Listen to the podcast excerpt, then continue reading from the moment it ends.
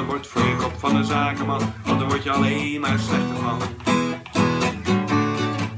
Ja, liever dat nog dan een bord voor je kop van de VVD, want daar word je alleen maar slechter van.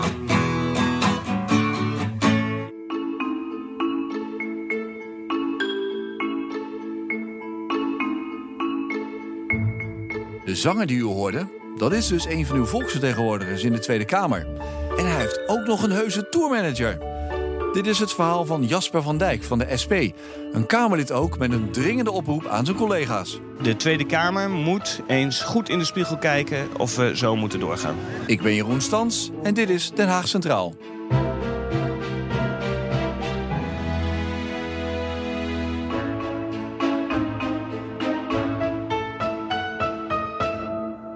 Waar is het voor jou eigenlijk allemaal begonnen hier in het Kamergebouw? Nou, dan moeten we een flink end terug. Bijna 20 jaar. Ja? Uh, dat was in oktober 1999. Toen uh, ben ik begonnen als fractiemedewerker onderwijs, cultuur en wetenschap voor de SP-Kamerfractie. Wat was toen hier je eerste kamertje eigenlijk in het hele Kamergebouw? Dat Weet is leuk, dit kan je nu zien. We lopen even langs de, de SP-vleugel. De mensen die ooit in het Kamergebouw zijn geweest. Als je voorbij de patatbalie van de plenaire zaal doorloopt, dan kom je eigenlijk bij. Het is een deel oudbouw. Het zit, het zit zeg maar tussen de VVD en het koloniën in, waar voorheen de PvdA zit en nu Precies. GroenLinks, ChristenUnie, Partij voor de Dieren. De SP zit tussen de Partij van de Arbeid en de VVD in. Ja. Daar mag iedereen zijn eigen gedachten bij hebben. En uh, mijn kamertje, waar ik begon, was daar. Dat is een beetje de, het kamertje bij de overloop.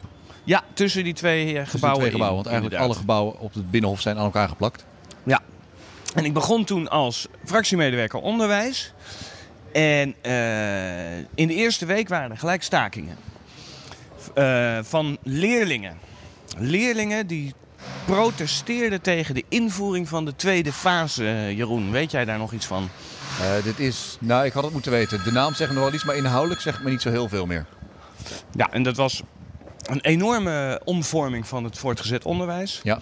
Nieuwe soorten pakketten kwamen er, profielen werden er ingevoerd. En de leerlingen waren vooral boos over de overladenheid uh, en de versnippering van het vakkenpakket.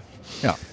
Want we lopen ondertussen dus dat VVD-gebouw in. Dan gaan we hier naar beneden, want Ja. we gaan even naar buiten. Precies. Hier is alles blauw. Uh, de vloerbedekking. Ja, voel je je welkom trouwens? De in dit deel van, de, Van Ja het. Kamergebouw? Ja? Uiteindelijk zitten wij natuurlijk hier met al die partijen in hetzelfde gebouw. En moet je het ook een beetje zien als een kantoor. En uh, wij, zijn, wij kunnen elkaar hard bevechten in de Tweede Kamer, in de, in de plenaire zaal. Maar ik, uh, ik loop hier met een gerust hart door de VVD-gang. Ik ben niet bang dat mij iets overkomt. Nee, hier naar rechts volgens mij. Ja, Ja. door het gangetje van de Kamervoorzitter. Of weg naar de uitgang. Maar jouw eerste, je, eh, dat was je eerste werkplek hier als Ja. medewerker. Toen ben je naar het Europees Parlement gegaan. Heb je daar nog gewerkt. Uiteindelijk ben je hier teruggekomen. Elf jaar geleden als Kamerlid. Dat klopt. Je zit er al een eeuwigheid, man. Ja, zeker. Uh, bijna twaalf jaar alweer. Dus dat is, uh, ik begin tot de dinosaurussen Je hebt Balkenende meegemaakt als premier. Absoluut. Nog jarenlang. Zeker. Uh, Balken en de Vier, dat was het uh, kabinet waarin ik zelf Kamerlid werd, 2006, 2010. Maar daarvoor was ik al fractiemedewerker. Dus ik, ik loop in dit gebouw rond sinds Paars 2. Wim Kok. Dat is de tijd waarin ik hier echt actief in de politiek ben gekomen. Dat was een hele andere tijd. Waarom? Uh, je kunt best een scheidslijn trekken tussen um, voor en na 2002. En dan heb ik het over de moord op Pim Fortuyn. Uiteraard. En um, uh, dus de tijd voor en na Paars. We moeten nu door die deur. Ja, dit is een terugkerend dingetje. Uh, ook tegen jou zeg ik het nu. Uh, ik neem mijn microfoon even over, want we komen weer bij een poortje uit. Dus Ja. dan volg ik jou. Als je eerst door de poort gaat, dan kom ik 12 seconden na jou erachteraan.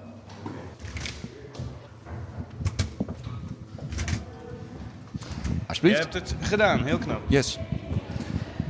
Toen ik hier begon, toen was Paars 2 uh, het, uh, het kabinet onder leiding van Kok en uh, fractievoorzitter Melkert. Ja. En dat was eigenlijk een hele bedompte sfeer. Uh, ik zoek even naar de goede woorden. Het was, het was niet spannend, de politiek. Paars 2 had een enorme kamermeerderheid. Zullen we daar gaan zitten? Ja, prima. Ehm, en uh, het, het, het regeerakkoord was dichtgetimmerd. De SP had vijf zetels. Uh, en om, om een lang verhaal kort te maken, wij konden roepen wat we wilden. Maar wij kregen er uh, weinig gehoor. Bij die enorme coalitie van Partij van de Arbeid, VVD en D66. En dat uh, was zelfs bewust beleid. Want Ad Melkert had toen de politiek SP-moties, die nemen we sowieso niet serieus. Moet je even nagaan. Dat was, was eigenlijk een taboe. Dus op onze inbreng. En ehm, dat is na 2002 volledig anders geworden. Toen is de politiek echt veel veranderd. Pim Fortuyn heeft natuurlijk echt een aanval gedaan ook op, op die paarse kabinetten. Dat establishment. Dat dichtgetimmerde, uh, elitaire politieke beleid. En uh, ja, dat was, dat was een soort van revolutie. Hier op het Binnenhof. En daar maakte jij als Jasper van Dijk van de SP was daar toeschouwer van. Die was er onderdeel van, want die zat inmiddels in de Kamer.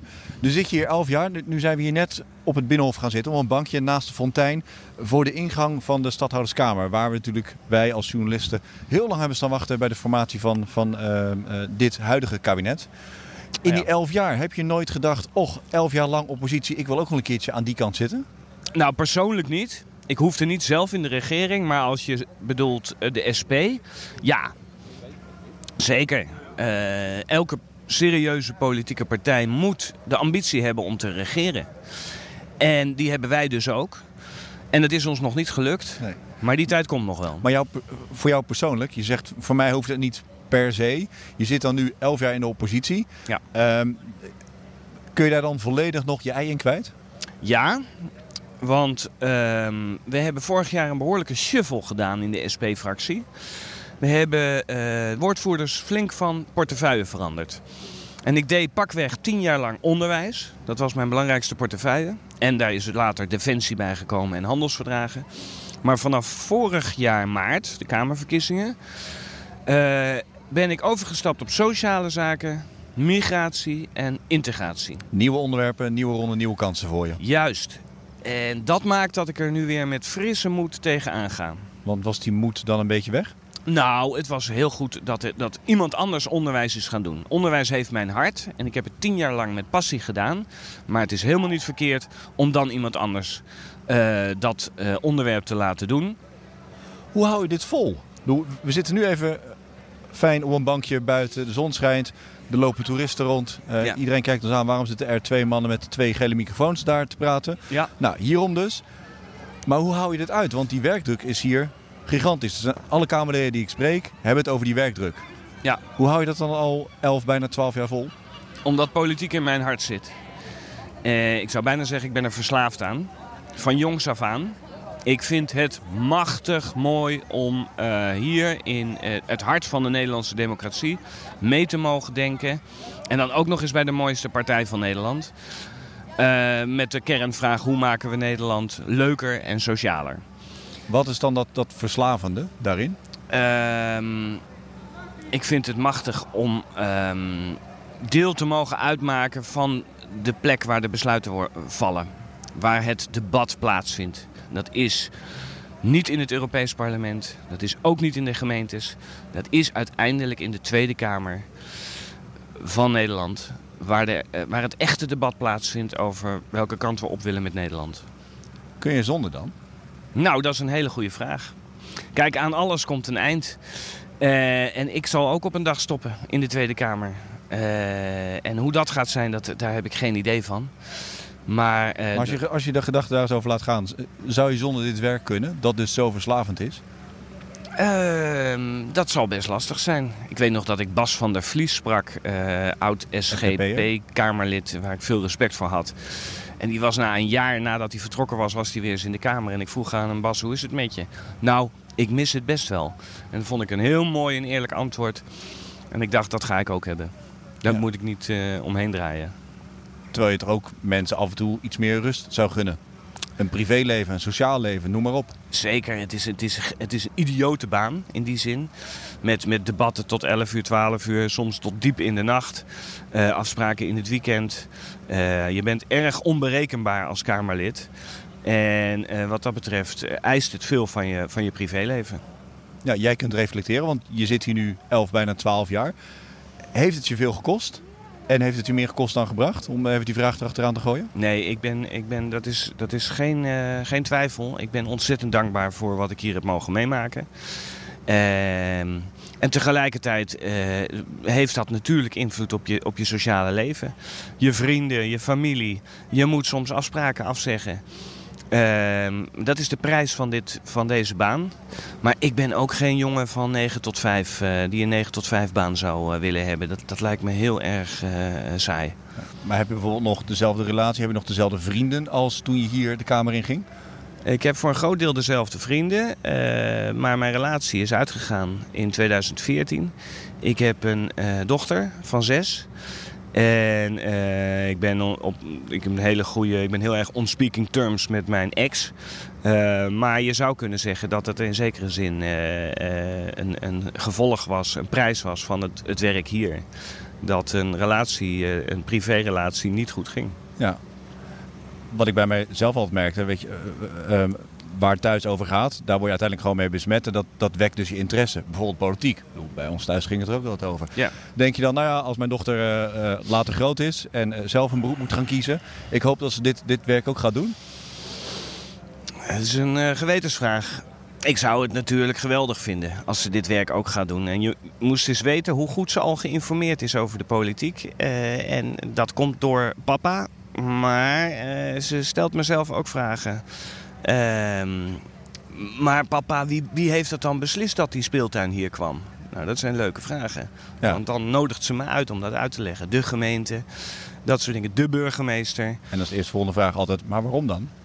Precies, precies. En, en, en ik heb met de verkiezingen, uh, gemeenteverkiezingen, heb ik ook proberen uit te leggen van, nou, je hebt partijen die, die leggen wat meer nadruk op auto's en op snelwegen. En je hebt partijen die leggen wat meer nadruk op goede scholen, goede juffen, goede meesters. Nou, dat begrijpt ze heel goed. Dus op een gegeven moment zei ze: Papa, die D66, hoe staat die in die, uh, in die snelwegdiscussie? Ja. en, en toen was jouw antwoord? Toen was mijn antwoord: uh, D66 zegt heel veel over onderwijs, maar je moet uiteindelijk toch bij de SP zijn. Uh, want die ehm, voegt de daad echt bij het woord. Kun je alles zeggen wat je wil als Kamerlid? Mm, nou ja, je kunt natuurlijk uh, zeggen wat je wil, maar je moet je er wel bewust van zijn dat je een vertegenwoordiger bent van een partij. Ja. Met, een, uh, met, een, met een, uh, een visie en een programma. Maar je hebt denk ik meer ruimte om dingen te zeggen, omdat je in de oppositie zit. Dus je oh, hebt minder afspraken te maken. Ja. En tegelijkertijd zit je met een partijcultuur waarvan ook al wordt gezegd, ja maar intern worden er heel veel discussies gevoerd, maar buiten is het altijd één gesloten front. Dus op die manier kun je alles zeggen wat je, wat je denkt of vindt, of wat je zou willen zeggen misschien.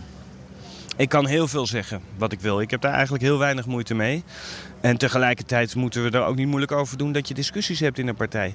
Stel je voor dat je geen discussies in een partij zou hebben, dan zou je een gestold uh, blok beton zijn, wat nooit verandert. Dat lijkt me niet slim. Uh, maar even nog over die coalitiekamerleden. Dat is wel een aardige anekdote.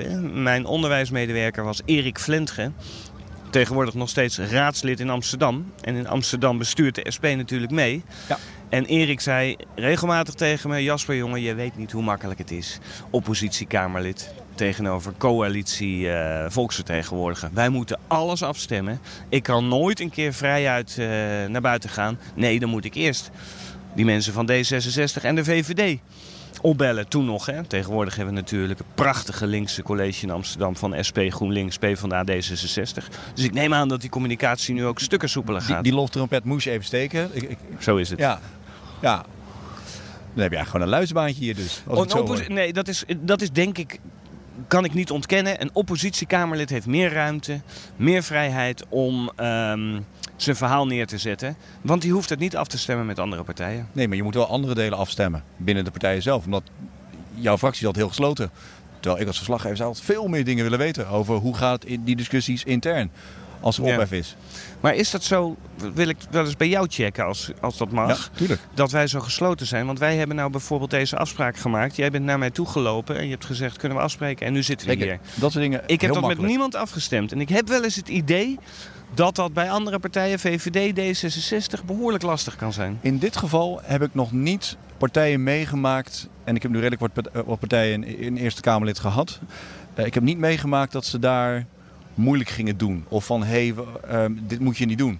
Wel één partij was, waarbij ze zeiden, eh, maar waar gaat het dan precies over? Mhm. Ehm, maar geen woordvoerders die meelopen of zo. Als ze dat zouden doen, ook al was het meteen een waarschuwing, dan ga ik het ook gewoon direct benoemen. Als er een woordvoerder mee zou lopen. Want ik denk, ik wil juist weten wat een Kamerlid nou beweegt. Of wat je, wat je drijft. Ehm, wat ik bedoelde met die gesloten fractie eh, bij de SP. Is bijvoorbeeld als er, eh, nou toen Roemer nog eh, de fractievoorzitter was. En er was toen die kritiek die van intern kwam. op het functioneren van Roemer. Dan gaan even in, in, in zwart-wit taal alle luiken dicht. En dan ben ik juist wel benieuwd, wat speelt daar achter de schermen? En daar hoor je dan heel weinig over. Ja, maar dat vond ik ook heel terecht. Want die kritiek die toen in de krant stond, was volgens mij voor het overgrote deel anonieme kritiek. En eh, ik vind het een hele goede stelregel van een partij om te zeggen: luister, eh, dit soort kritiek dat, dat kun je intern uiten, graag zelfs. Maar ga er niet mee naar de krant. En helemaal niet anoniem. Om daar eens even te vertellen wat er allemaal mis is met de leider. Ja. Nee, dus was ik als verslaggever meer benieuwd van hoe, hoe valt het dan in die fractie zelf? Kan daar iets meer over worden verteld? En dat, dat Ja. viel toen nog wel mee. Wat er toen werd gezegd. Werd, het was, de boodschap was vooral, ja, maar dit is intern. En de- de Ja. anonieme kritiek, daar kun je niet zo heel veel mee. Nee, precies. Maar, Maar, dat, dat geeft het beeld van een gesloten club. Ja, nee, maar eh, eh, wij hebben daar toen heel uitgebreid over gesproken. Intern. Maar we hebben ook heel duidelijk afgesproken, dit, dit blijft intern. Want dit, eh, dit gaat ons aan. En naar buiten toe zijn wij een partij die een bepaalde politieke lijn heeft. En eh, die willen we met z'n allen vertellen. En eh, gaan mensen alsjeblieft niet vermoeien met intern gekonkel. Als er één ding erg is, en waar mensen ook van balen, dat is natuurlijk intern geruzie. Neem niet weg dat wij natuurlijk op partijcongressen, partijraden, afdelingen, dat wij volop de discussie voeren over de inhoudelijke lijn. Hoe ervaar je dat dan zelf, die discussie of beter gezegd de berichtgeving over wat er bij jullie gebeurt? Want iedere partij komt een keertje aan de beurt, zou je kunnen zeggen, met een interne crisis. Ja. Die heb je meerdere keren meegemaakt, ook binnen de eigen fractie. Hoe kijk jij dan oh, eh, naar hoe daar door de media mee, mee wordt omgegaan? Of u breder de hele buitenwacht? Eh, nou, ja, kijk, als als er gedoe is in je partij, is dat altijd balen.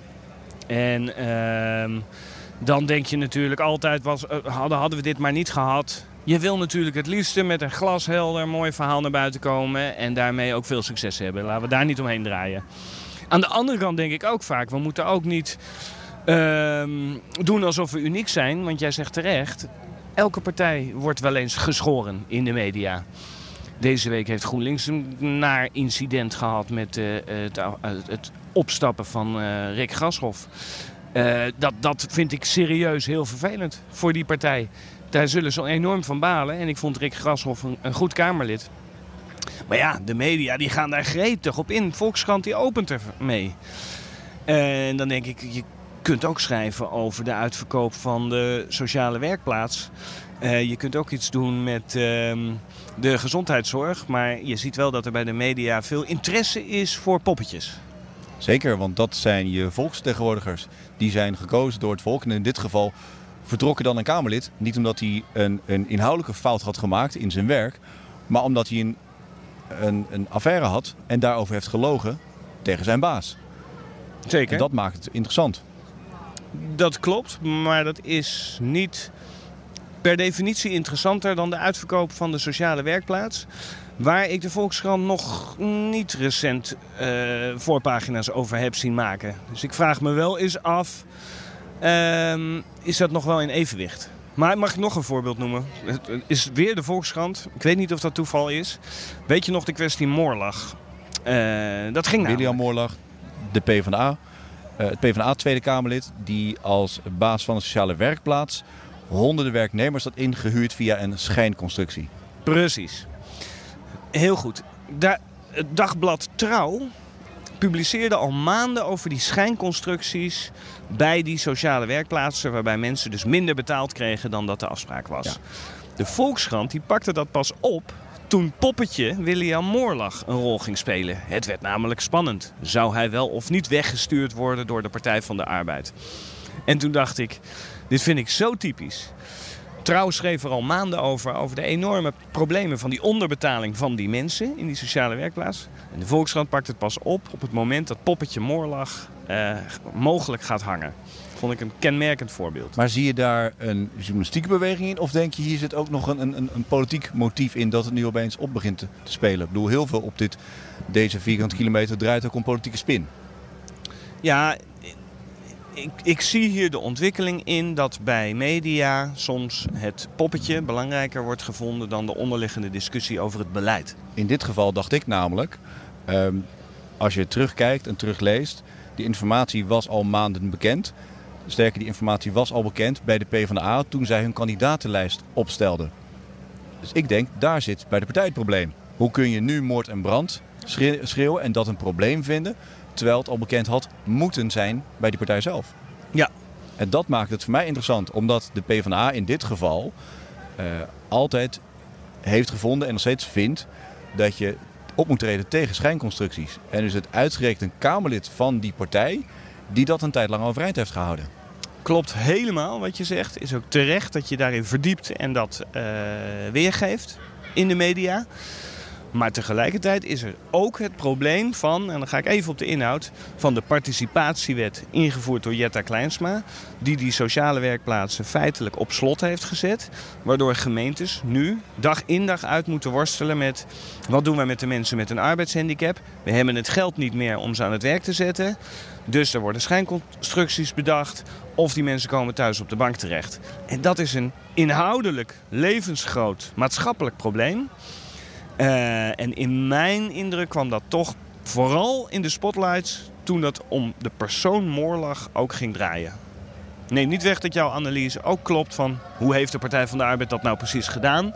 Hoort er ook bij, maar mijn verhaal hoort er ook bij. Is dit veranderd in die, in die periode dat je hier zat? Is dat ook een verschuiving die je hebt gezien? Ik denk dat de gejaagdheid en de, uh, de incidentenpolitiek uh, wel is toegenomen in de afgelopen 10, 12 jaar is het aantal moties, het aantal Kamervragen, het aantal debataanvragen, ik denk exponentieel toegenomen. En de Tweede Kamer moet, ik doe nu een appel, eens goed in de spiegel kijken of we zo moeten doorgaan. Hoeveel moties dien je zelf ongeveer in dan? Of, ja, ik steek de hand ook direct in eigen boezem. Ik heb ze niet geteld, maar ik dien ook moties in. En ik stel ook Kamervragen en ik vraag ook debatten aan. Maar vind je dat je ook zelf moet gaan minderen en zeg dat ook tegen je collega's in de fractie? Ja, ja zeker. Ik vind dat we met z'n allen moeten gaan minderen. Want ik vind dat de Tweede Kamer zichzelf geen goed doet door uh, elke week 20 debatten aan te vragen. Dat heeft totaal geen impact meer. 20 Kamerdebatten, 100 moties en 200 Kamervragen per week. Ik doe even een ruwe schatting. Maar om je even te laten zien van jongens, dit, dit, dit komt toch niet meer over. Dit heeft toch geen impact meer. Wees zuinig op je instrumenten. Op dinsdagochtend uh, krijgen wij, althans ik krijg het in ieder geval, zullen wel veel meer mensen zijn, een groslijst te zien. Dan noem ik het maar even van alle Kamervragen die zijn ingediend om in aanmerking te komen voor dat vraaguur op dinsdagmiddag. Dat is een ellenlange lijst en daar zie ik heel veel SP bij staan. Klopt. Uh, dus geen misverstand. De SP maakt zich daar net zoveel schuldig aan als alle andere partijen. We doen het met z'n allen. En daarom vind ik ook dat we met z'n allen moeten gaan kijken van hoe gaan we dit doen.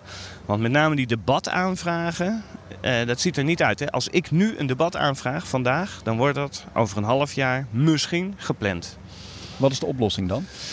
We moeten gaan kijken of we niet meer in commissieverband kunnen doen, wat mij betreft. Dat wil zeggen in de, in de, in de kleinere zalen.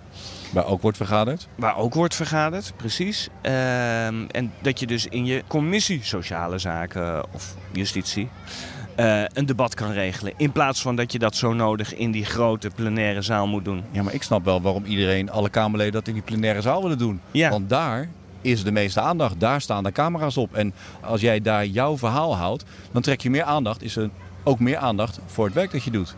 Dus het en versterkt elkaar volgens mij toch is dat betrekkelijk. Want als er een belangrijk debat in een commissiezaal is... dan komt dat net zo goed op televisie of op de radio.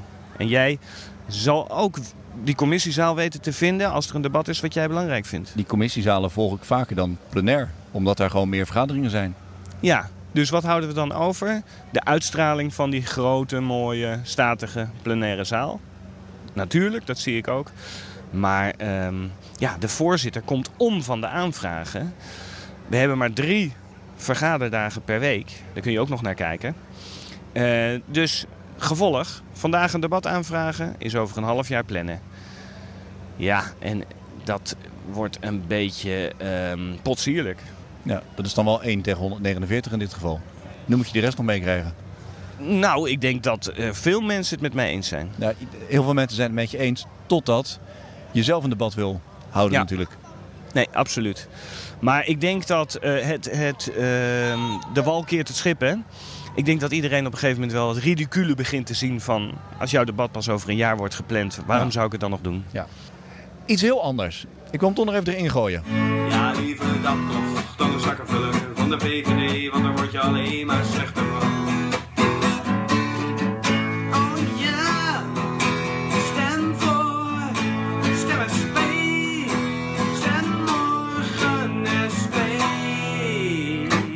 Tenzij het woensdag is vandaag. Hè? Ik hou uh, van muziek en ik hou ook van muziek maken. Staat je gitaar op je kamer? Niet je hier, niet hier uh, maar wel thuis. Ik speel regelmatig akoestisch gitaar. Uh, daar moet je je niet te veel bij voorstellen. Ik noem het een kampvuurrepertoire. Maar ik doe het al wel zo'n 20 jaar. Dus sommige nummers die kan ik wel met ogen dicht spelen. En uh, we hebben ook niet al te lang geleden een soort SP-bandje uh, opgericht. Is dat de Bart van Kent band? Juist, heel goed. Bart van Kent is een Kamerlid, een collega van je. Ja. Maar hij speelt zelf niet in zijn eigen band, heb Klopt. ik begrepen. Hij is onze manager. Vandaar. En um, dat is dus met een knipoog. Maar wij hebben inderdaad met een aantal collega's uh, hebben wij een aantal keer mogen optreden bij manifestaties van de SP. En uh, ons repertoire bedroeg maar liefst drie nummers. Maar. Dus dat was wel dikke pret hoor. En toen ben ik daar ook in mee gaan doen. We hebben zelfs in de studio gezeten. We hebben twee nummertjes opgenomen. Uh, dus die kan je terugvinden op YouTube. Maar dan heb je dus een hele liberale uh, uh, tourmanager die, die het geld voor jullie moet gaan binnenhalen. Zo is het, zo is het. Maar ja, kijk ja. Tot zover de principes, hè? Gewoon, ja. huur iemand in en, en kom maar door met dat geld. Nee, dit, hier, dit is precies hoe wij Bart van Kent plagen. Uh, dat hij onze manager is en dan uh, kijkt hij altijd knarsetandend. Maar uh, ja, iemand moet het doen en dat is Bart in dit geval. Ja, en als je nu toch ooit een keertje hier klaar bent dan? Slotvraag, wat ga je dan doen? Wat is nu het eerste dat, dat in je opkomt? Als ik stop met uh, de politiek, dan zou ik het heel erg leuk vinden om um, uh, politiek commentator te zijn. Uh, ik, ik, zou bij God niet weten waar en op welke plek. maar bijvoorbeeld op de radio politiek commentaar geven lijkt mij geweldig. Dit was een open sollicitatie. Ik heb hem genoteerd. Jij vroeg wat het eerst in me opkwam. Ja, nee, het staat genoteerd. En dan ben ik toch, dan blijf ik toch in de buurt hier. Hè? Ja, het laat niet los, hè? Zo is het. Maar het is gewoon een mooi, mooi vak. En een grote eer. Dankjewel. Graag gedaan. Zij de toekomstige politiek commentator, maar voorlopig nog SP-Kamerlid Jasper van Dijk. En daarmee zit Den Haag Centraal, de podcast over jou en mijn Kamerleden, er weer op. Stans.bnr.nl en Jeroen Stans op Twitter. Je weet me ongetwijfeld nog steeds te vinden. Graag tot volgende week weer.